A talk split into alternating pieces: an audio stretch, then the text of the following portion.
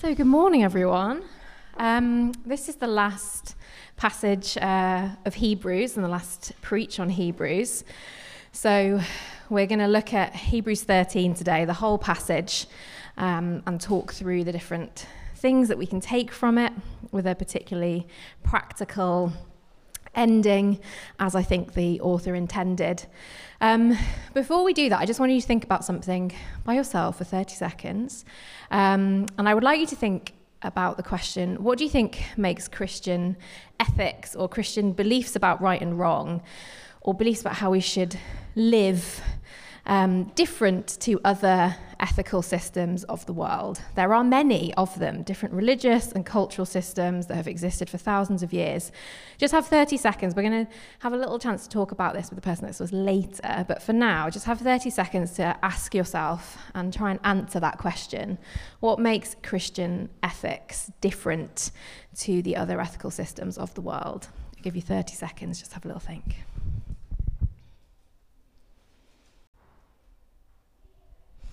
Okay, we'll come back to that question later. That was 30 seconds, but I did actually time it. it flies by. Um, so we're going to dive straight into passage and give it a read. So if you've got a physical or digital Bible, if you'd like to get that out. Um, there's a couple of things I just want to highlight before we read, just to kind of bear in the back of your um, mind as we go through the passage, and then we're going to unpick it bit by bit. So, the first thing is that this passage is full of practical advice. Um, that's obvious if you have a look at it. But it also, as the whole of Hebrews does, as we've seen over the past couple of months, paints a broader picture, um, a broader theological picture about what Christian ethics really is all about it does assume that the audience is having a rough time. So it is supposed to be a positive call to action. It's supposed to kind of be like, look, guys, you can do this. This is something that is achievable. Um, it is saying you can do this and you should do this because it's good for you, because it will bring you joy. Do these things not out of guilt or shame or fear, but because doing these things will fulfill you and they will enable you to feel God's closeness. Now, one of the most famous Hebrews commentaries basically suggests, the Anchor Yale, for anyone who's interested, um, suggests that Hebrews 1 to 4 is about helping us understand how Jesus is the perfect prophet and brings us into God's rest perfectly. 5 to 10 is about helping us understand how Jesus, as the perfect priest and sacrifice, brings us into God's presence perfectly. And we've seen that all the way across the series. And these final chapters, particularly this one, is about helping us understand how Jesus Jesus, the King, brings us finally into something called the city of God, the new Jerusalem, the new earth, the kingdom of God. And this chapter paints a picture about how this isn't just for the future, but it began in the past with the heroes of great faith, as we saw in Hebrews 11 and 12, and carries on with us now in a new way because of Jesus. Hebrews 13 particularly paints a picture of what this should look like in the church today and can be summed up as a radical demand to be a Christ centered community, a group of people who live here on earth, who love this world, but ultimately do not belong to it. So keep out for verses 1 to 6.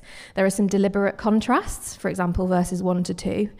Um, it sort of says, do this, but balance it with this. And these are really important to this tension that exists in this passage. Verses 9 to 19, there's lots of religious ceremonial references to sacrifices, altars. Some of that might be a bit tricky, but read it with the broader idea of this past versus present, especially as a Jewish Christian audience. You did it this way, but now you have this new, better way. We've seen that pattern all the way through Hebrews. Verses 12 to 13 are particularly important because they set the stage for the entire ethical argument of this passage, which essentially is because Jesus did, let us then. And that is again a theme throughout Hebrews because Jesus did, let us then. Bear in mind the use of the word city. It does carry its kind of literal meaning, but it does mean something broader. It's used as a symbol for meaning the world now, but also the coming kingdom of God Verses 20 to 25 close the letter with the usual blessings. In some of your Bibles, you might have the benediction. Has anyone got that? Has anyone got the phrase the benediction?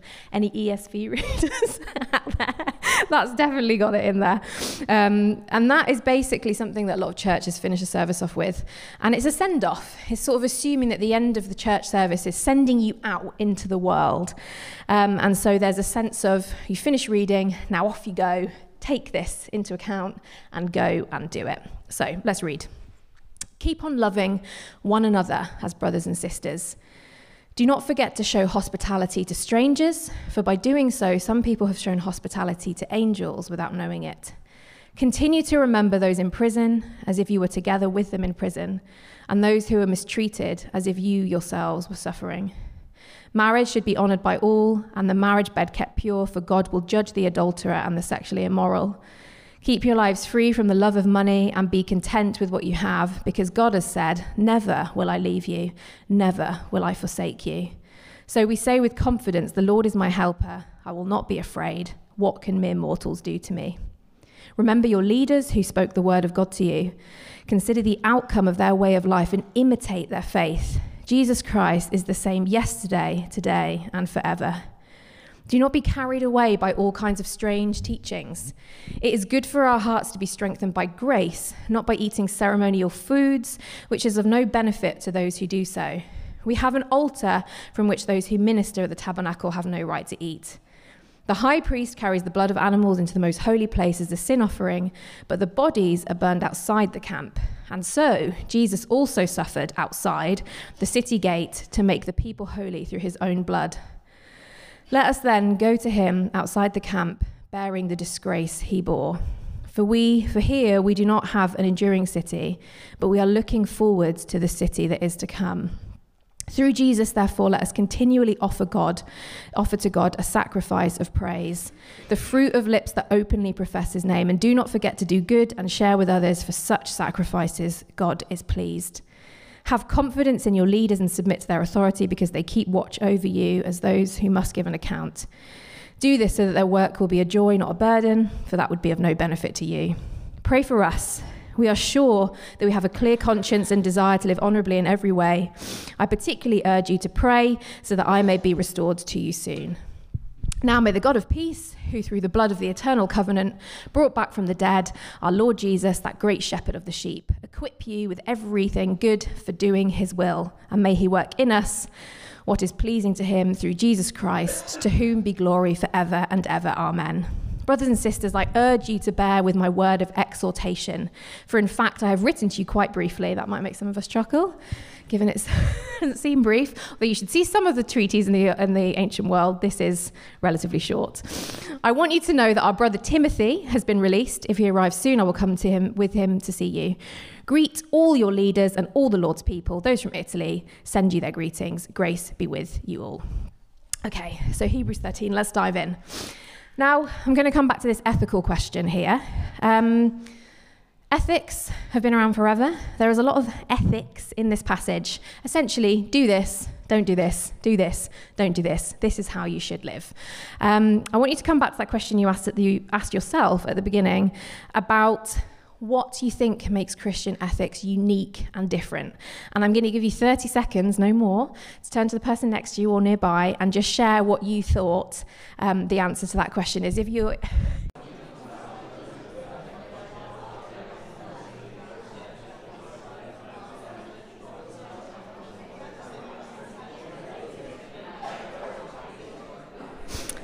Okay, time's up. Um, anyone want to share what they discussed? Come on, guys. I know there's some of you out there who love volunteering for this stuff. Don't. There's no need to pretend. oh, Mark, thanks. what were your thoughts? Or the thoughts of anyone? You can drag in anyone who you talk to as well if you like. Oh, okay.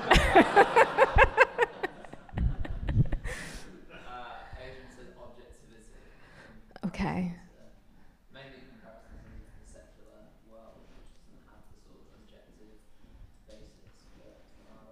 Okay. Love it. You, can you just explain very briefly what you mean by objectivity? Because that's quite a big word. okay, consistent. It doesn't change depending on Okay, yeah. So objectivity in the sense that it stays the same. We did have a specific reference to that in the passage. Jesus is the same, was the same, is the same now and forever. There's a sense of consistency through time and culture. Um, brilliant, lovely insight. Anyone else want to share? Yes.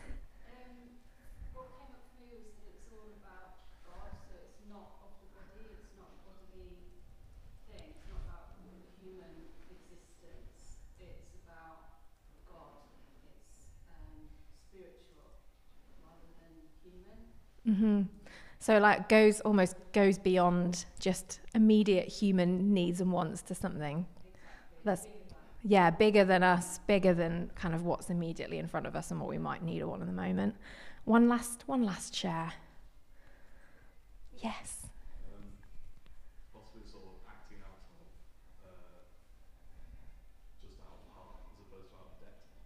Um, yeah.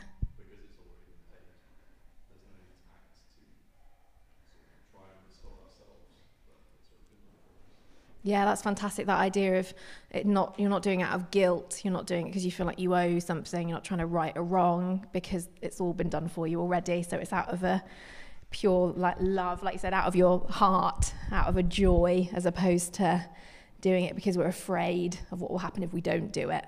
Brilliant. Thank you, everyone. Um, I think that paints a really lovely picture of a lot of the things that we're going to talk about today. Um, one of the things that I think has come up consistently is this idea of gospel or Christian ethics being tied really, really tightly to relationships and to other people. Often in the New Testament, um, it, it kind of that you get references to like working on character but that purely sort of introspective moral message of you are working on yourself purely um, is actually always in the context of working in a larger community. If you look at something like Buddhism or a political um, perspective like communism, um, you might have either end of the spectrum where one is they're, they're almost about kind of like forsaking the self, getting rid of the self and just becoming part of a community. And you might have the other extreme, which is maybe more like our kind of secular perspective, which is super about you and the individual and what you want and what you need. And that is the most important thing. And Christianity is neither of those things, but it's not in the middle. It takes into account the importance of community and also the importance of you as an individual loved by God and holds them both together. And if we had time, we could talk, I would happily talk for a long, long time about how the Trinity sets the foundation for this, how the Christian God is a community. And the Father, the Son, and the Holy Spirit are the absolute center and good, uh, absolute center of the universe. And at that center is this sense of joy and adoration in the three members of the Trinity, who are each not blurred into one another, um, but there is that sense of community. And we see the outpouring of this love in the incarnation, that the Son comes to live amongst us and then draws us in to his community. Tim Keller highlights that Jesus didn't come and write a book. He could have spent his years on earth writing a series of treaties. Some might argue that might have been more helpful. You know, all the rules listed out, lovely, just thousands of rules, everything that we do for every scenario, um, just really clear and really easy. But there's a reason that Jesus did not do that. The thing that Jesus left behind was a community. He spent his time on earth building a community. He then leaves this community with one specific instruction keep building this community, keep doing what I have done, build this community, and draw people in. This is important because in Jesus' eyes, the task of putting aside our sin and following Him and the gift of getting to know Him intimately are not separate issues. They are one and the same. Which is why when someone says to Jesus, What's more important, love your neighbor or love God? He says, Yes, because they're the same thing. Loving God and loving your neighbor, building community, following God, living an ethical life in a Christian context are the same thing. When you experience powerful community, gospel shaped community, you experience the presence of God. The claim is that as a Christian, you don't necessarily experience God at the altar or at the sacrifice of an animal or by eating certain foods. You experience God by being part of His community and being part of Him. And this belief is the basis for all the ethical expectations found in Hebrews 13 and found in the New Testament. So, what does this community look like? Luckily, Hebrews 13 paints quite a clear picture of this. I think a really important theme to note is that one of the things we'll see is this idea of multiple points of contact in the community. I don't know if any of you are part of any clubs. Um, I'm part of a few clubs now as a pregnant person who things like pregnancy yoga and antenatal classes. And you know they have like a point of contact one thing that you share in common that you do together. Um, it makes it a club. You know you're all there because you're interested in the same thing and there's not necessarily anything wrong with that but church should not be like that. The gospel community is multiple points of contact much more like a family than a club. So just bear that in mind as we read through so, verses 1 and 2. Keep on loving one another as brothers and sisters. Do not forget to show hospitality to strangers, for by doing so, some people have shown hospitality to angels without knowing it. The Greek here is Philadelphia, maybe known for either the American city or the soft cheese. Um, but the origin of this world is brotherly love. It's friendship love, love of those with whom you have things in common. The other word used is philoxenia, which is love of foreigners. This was actually really important in Greek culture. I don't know if anyone knows, Zeus is like the deity of foreigners. So this is a really common idea um, to Greek people, although they often didn't necessarily follow it. Um, but love of strangers, love of aliens, more specifically. Show love to the people in your community, but also show love to the people who you don't know, or even the people who you might view with suspicion, or even the people who you might naturally dislike or not connect with. Hold these two things in tension. Don't feel that you feel that you belong build strong community, have beautiful friendships within the church.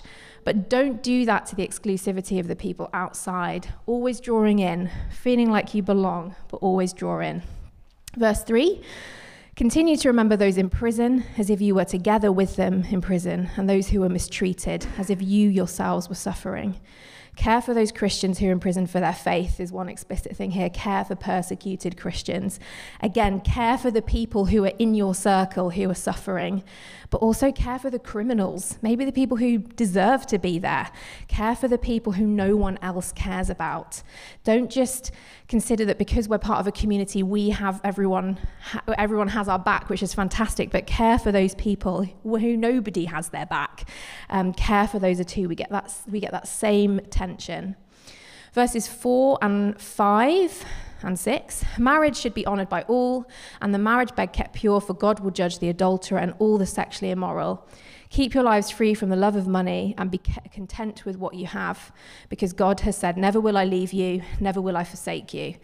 So we say with confidence, The Lord is my helper. I will not be afraid. What can mere mortals do to me? The two big ones, sex and money, massive, massive community shapers. Sex, intimacy, and relationships. How we navigate these tells us a lot about the kind of community that we want to create, particularly the reference to marriage and adultery. Imagine a church where people are cheating on their spouses, or a church where people are scouting out sexual partners for fun, hitting on each other, or where personal gratification is the main goal. It makes your skin crawl because it's a horrible community to imagine. And that is why this is referenced. That might seem like an extreme, although I don't actually think it is that extreme if you think about like kind of communities painted on the television, or maybe even your own like workplaces or student communities. Actually, not that extreme. Um, but imagine this, this picture highlights how damaged a community can be by not centering relationships founded on trust, intimacy, long term exclusive, publicly de- declared and witness commitment, intentionality, self sacrifice. The Bible has a term for this roman- for the romantic relationships that exist explicitly in that context and that term is marriage, and the writer uses it twice. And they are highlighting the importance of those kinds of relationships and not having one where people cannot trust others. They highlight um, specifically adultery. And I think because, you know, that is a kind of obvious horrible thing, but it's also a symbol for that absolute break of trust, completely putting yourself and your needs before those of another to the deep long term detriment of another person. This specific act and an example as a symbol is a grim picture of a community that is not gospel centered. And the same is with money.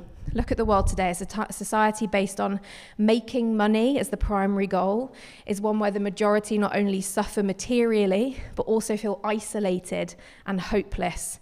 It's a world that says greed is good, or at least look out for yourself first, where people begin to be valued by what they can do for you.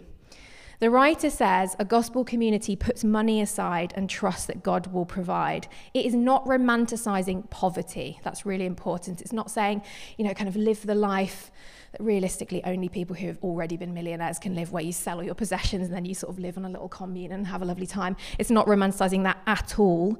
But what it's saying is the love of money, making money your primary goal, seeing people and their value to you through the lens of money is dangerous and the, one of the ingredients for a community that is corrupt at its core. Remember verses 1 and 2 invite all to your table, share what you have. Verse 9 do not be carried away by all kinds of strange teachings. It is good for our hearts to be strengthened by grace, not by eating ceremonial foods, which is of no benefit to those who do. Remember, ceremonial cleanliness is not the aim of the game here. There is a slight irony here that the um, recipients or the audience of this letter were probably Jewish people. And so saying strange teachings and then saying food laws is kind of a weird thing to say to Jewish people because food laws are quite central to Jewish teaching. So there's a deliberate, like, kind of little cheeky side from the writer there, you know, highlighting something and then saying something that you know, really wouldn't have felt strange, but that's a deliberate rhetor- rhetorical technique. Now, we might or might not have food rules. Some of them are probably food rules, but we may have a modern day equivalent of cultural rules that we believe make us better people. Um, it could be being on time. I always think that's a really interesting one. That's very like, I think like kind of white British middle class value, but it sort of becomes like a, a thing. I think that's a really interesting one. Having a good job, some food ones being vegan, exercising, avoiding alcohol, being eco friendly, being politically liberal or conservative, could go either way, depending on your background. The point is, whatever you think you have that makes you better.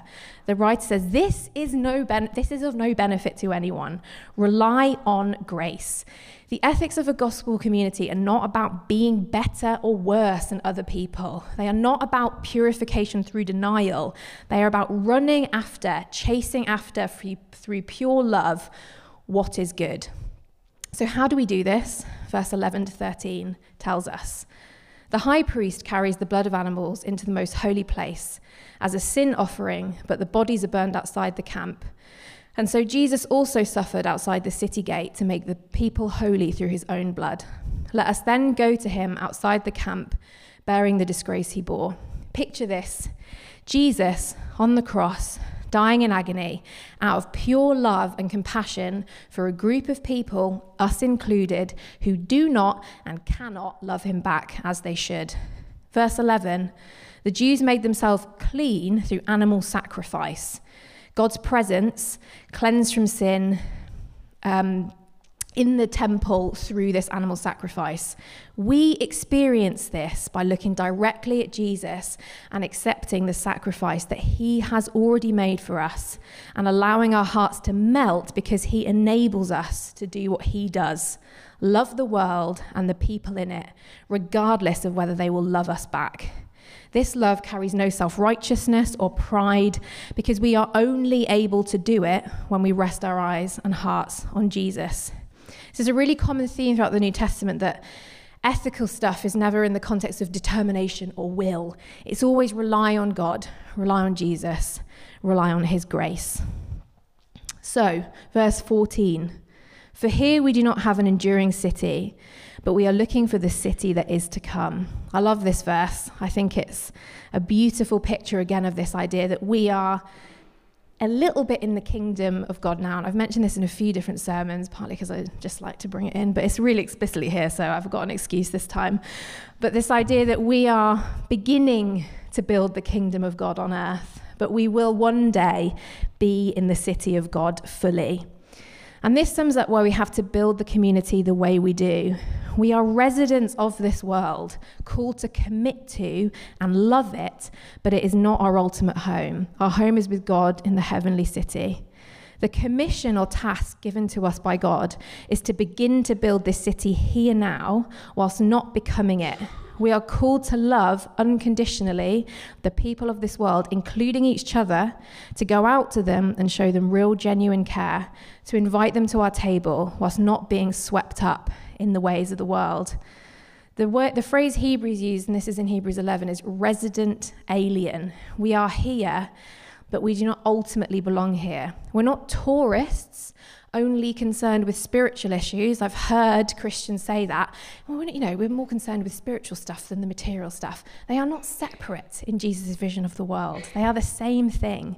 But we're not consumers swallowing everything our culture values without question. Therefore, through Jesus, let us continually offer to God a sacrifice of praise fruit of lips that openly profess his name. Do not forget to do good and to share with others, for these are the sacrifices that please God. The chapter ends with a reminder to not be a pain to church leaders. Um, they have a tough job, pray for them. and pray for each other and be a blessing to one another. And then it ends with this blessing to go out to the world.